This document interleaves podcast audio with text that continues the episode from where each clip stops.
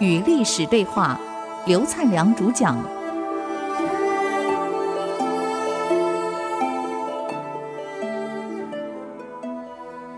欢迎回来与历史对话，我是刘灿良。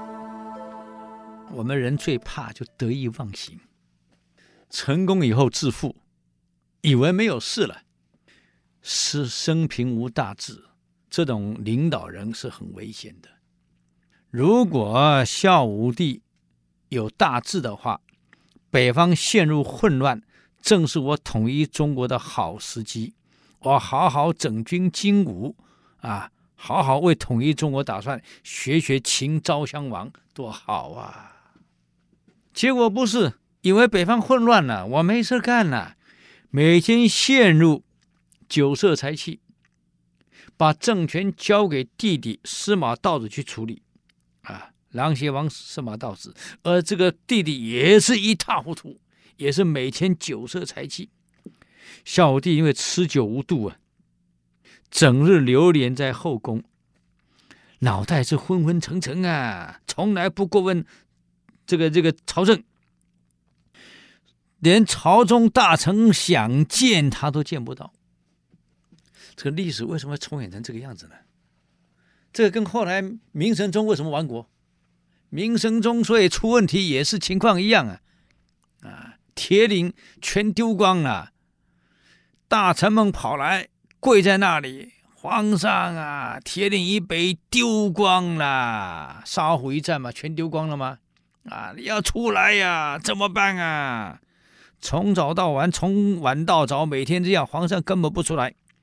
到有一天，大臣们在文华门，从早上早朝。四五点完毕，一直跪在那里。皇上啊，你要出来呀！北方版图丢光了。到下午四五点，门缝开个小缝，四个纸张出来，上面居然写了几个字。大臣们还以为皇上有什么高招呢，居然是写“此乃卿等事，与朕何干”。北方版图丢光了，是你们的事儿，跟我当皇帝什么关系？你说这样的明朝皇帝能不亡国？为什么历史老是重演呢？这老兄每天在后宫，流连在后宫，每天就是办宴会，啊，歌妓舞女尽情的助兴。当时他最宠爱的一个女人叫张贵人。那么贵人已经三十岁了，这个皇帝呢，孝武帝呢，跟他开了个玩笑，说了一句话。哎呀，亲爱的，你三十岁了，人老珠黄了，你可以靠边站了。我喜欢十三四岁的女孩，你三十了，你靠边站吧。我不喜欢你这个老人了。这张贵人心里就怀怨恨了，担心哪一天我给你抛弃入冷宫，我不惨了啊！加上这个弟弟司马道子也是嗜酒如命。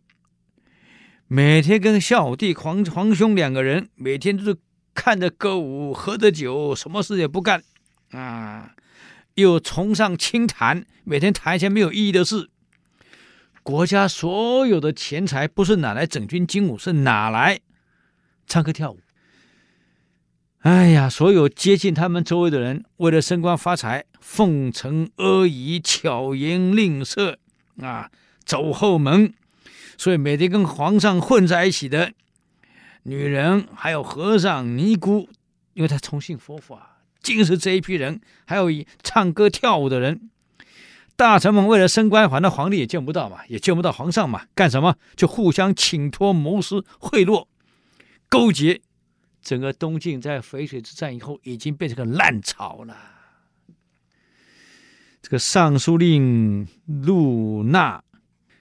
望着皇宫叹气呀、流着泪说了一句至理名言：“好端端的一个国家呀，却被这两个无知的小儿毁了。”骂两个骂兄弟，两个兄弟，你看皇上兄弟叫小儿，你看，嗯，鄙视到这种程度啊，嗯。那么你想想看，皇帝跟他弟弟两个人，竟找些十三四岁女人专宠。还告诉张贵人：“你已经三十岁了，你老了，我不要了。”这张贵人心怀怨恨啊，就有一天傍晚，利用孝武帝喝的酩酊大醉的时候啊，他故意让左右的那些太监们，那、你们也喝，一起喝，一起喝。从他办完以后呢，那好了，你们可以走了。